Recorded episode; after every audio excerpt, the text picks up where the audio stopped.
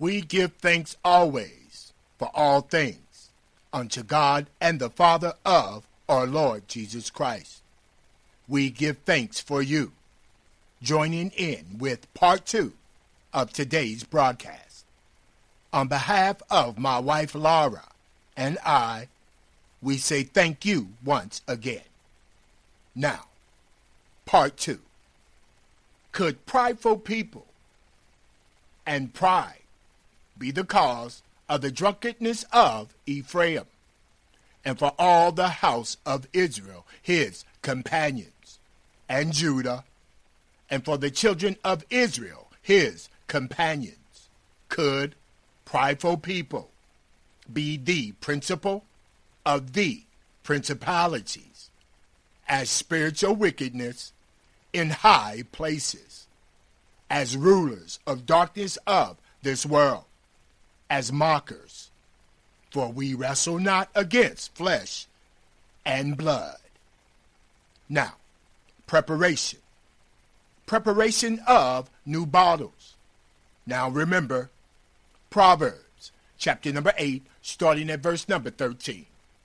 The fear of the Lord is to hate evil, pride, and arrogancy, and the evil way, and the froward mouth do the Lord God hate.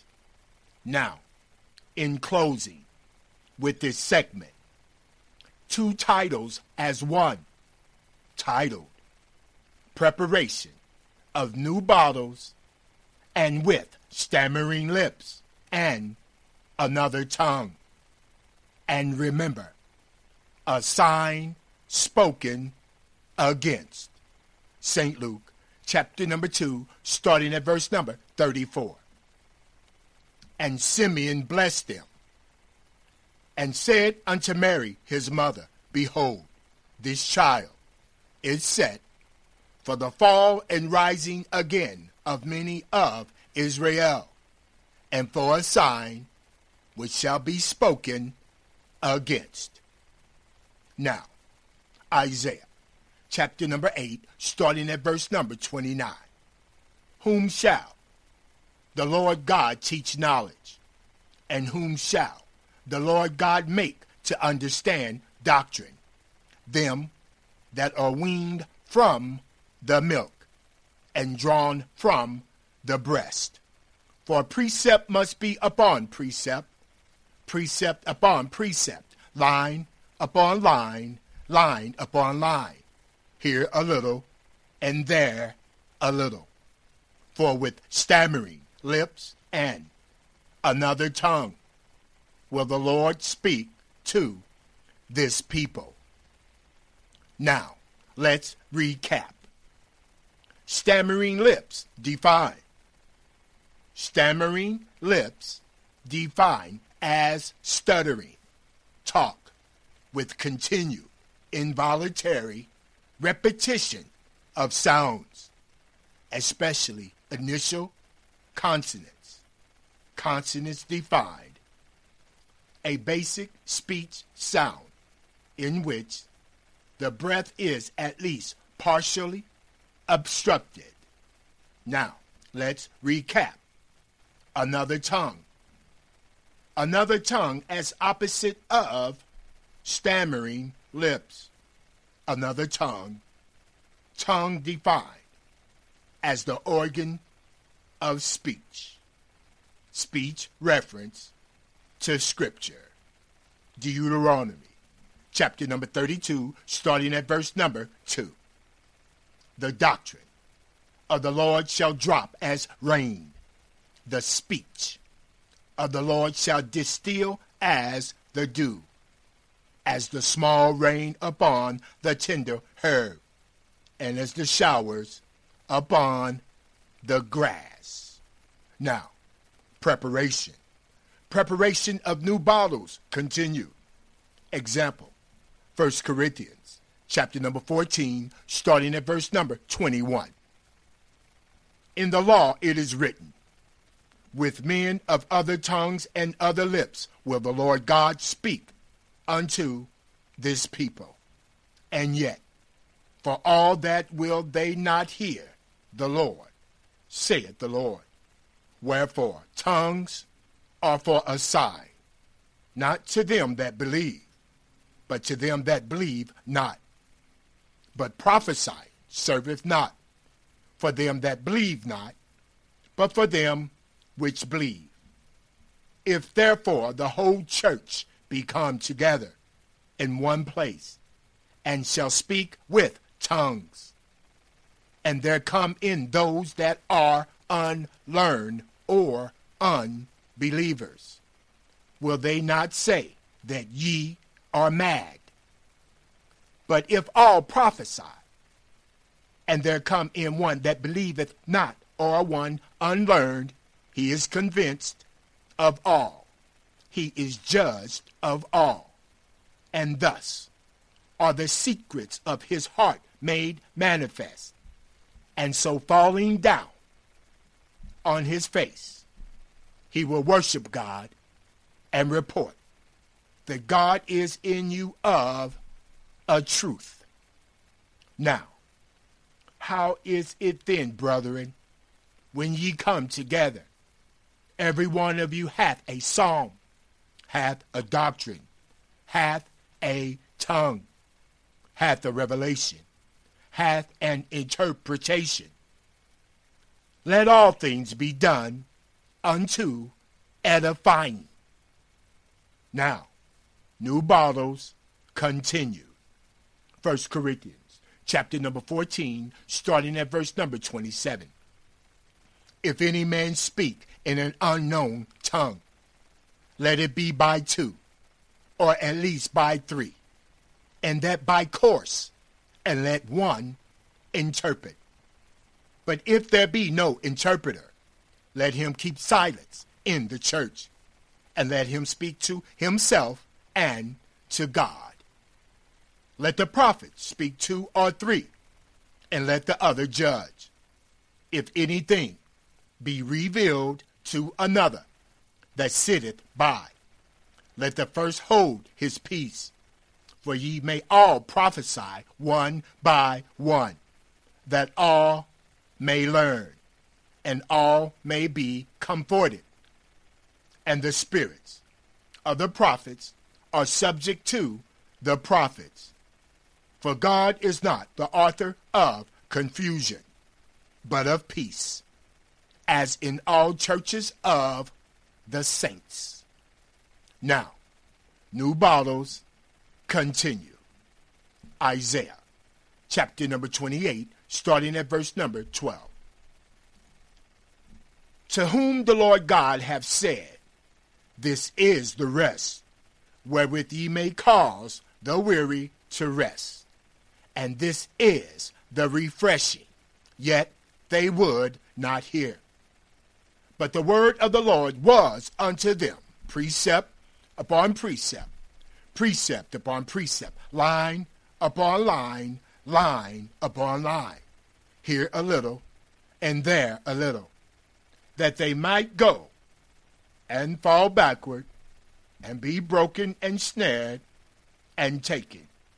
Wherefore, hear the word of the Lord, ye scornful men that rule this people, which is in Jerusalem. Because ye have said, we have made a covenant with death, and with hell are we at agreement. When the overflowing scourge shall pass through, it shall not come unto us. For we have made lies our refuge, and under falsehood have we hid ourselves. Therefore thus saith the Lord God, behold, I lay in Zion for a foundation a stone, a tried stone, a precious corner stone, a sure foundation. He that believeth shall not make haste. Judgment also will the Lord God lay to the line, and righteousness to the plummet. And the hail shall sweep away the refuge of lies, and the waters shall overflow the hiding places. And your covenant with death shall be disannulled, and your agreement with hell shall not stand, when the overflowing scourge shall pass through. Then ye shall be trodden down by it. From the time that it goeth forth, it shall take you, for morning by morning shall it pass over, by day and by night. And it shall be a vexation only to understand the report. For the bed is shorter than that a man can stretch himself on it, and the covering narrower than that he can wrap himself in it. For the Lord shall rise up as in Mount Perazim. The Lord shall be wroth as in the valley of Gibeon, that he may do his work, his strange work, and bring to pass his act, his strange act. Now therefore, be ye not mockers, lest your bands be made strong. For I have heard from the Lord God of hosts a consumption, even determined, upon the whole earth. Give ye ear, and hear my voice. Hearken, and hear my speech. Doeth the plowman plow all day to sow? Doeth he open and break the clods of his ground, when he had made plain the face thereof? Doeth he not cast abroad the fitches, and scatter the cumin, and cast in the principal wheat, and the appointed barley, and the rye in their place? For his God doeth instruct him to discretion, and doeth teach him. For the fitches are not threshed with a threshing instrument, neither is a cart wheel turned about upon the cumin, but the fitches are beaten out with a staff, and the cumin with a rod. Bread corn is bruised, because he will not ever be threshing it, nor break it with the wheel of his cart, nor bruise it with his horsemen.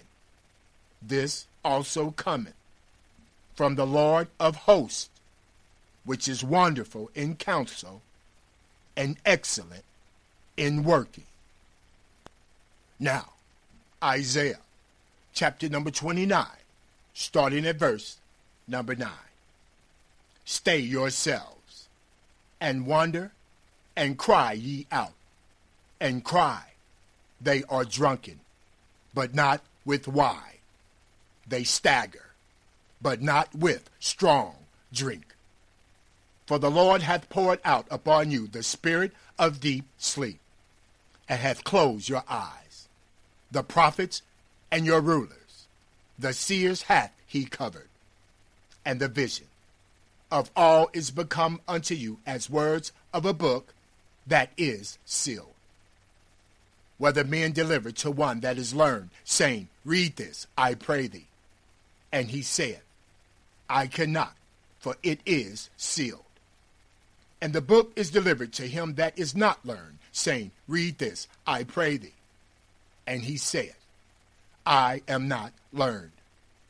Wherefore the Lord said, Forasmuch as this people draw near me with their mouth, and their lips do honor the Lord, but they have removed their heart far from the Lord, and their fear toward the Lord is taught by the precept of men. Therefore, behold, the Lord God will proceed to do a marvelous work among this people, even a marvelous work and a wonder, for the wisdom of their wise men shall perish, and the understanding of their prudent men shall be hid. Woe unto them that seek deep to hide their counsel from the Lord, and their works are in the dark. And they say, Who seeth us, and who knoweth us?